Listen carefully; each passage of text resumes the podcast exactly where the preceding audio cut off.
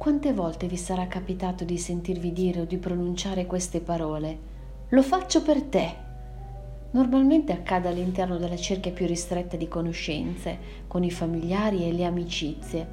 Ad esempio un genitore potrebbe dirlo al figlio in seguito ad un rimprovero, un amico all'altro all'interno di una discussione e così all'improvviso siete investiti dai sensi di colpa e iniziate a pensare di essere degli ingrati se siete coloro che ricevono l'osservazione. Beh, se lo ha fatto per me, per il mio bene, perché dovrei arrabbiarmi così tanto? Sono un ingrato. Invece la vostra sensazione è corretta. Quel senso di disagio nel sentirvi rinfacciare qualcosa che è stato fatto per voi ma senza averlo richiesto è inopportuno. Però invece di arrabbiarvi, perché non cambierebbe le cose, dovreste liberarvi subito da quel senso di colpa che non vi appartiene. Se invece siete coloro che hanno creduto di agire nell'interesse dell'altro senza chiederglielo, beh, non aspettatevi un consenso o addirittura un riconoscimento. Siate onesti, l'avete fatto per voi stessi in primo luogo.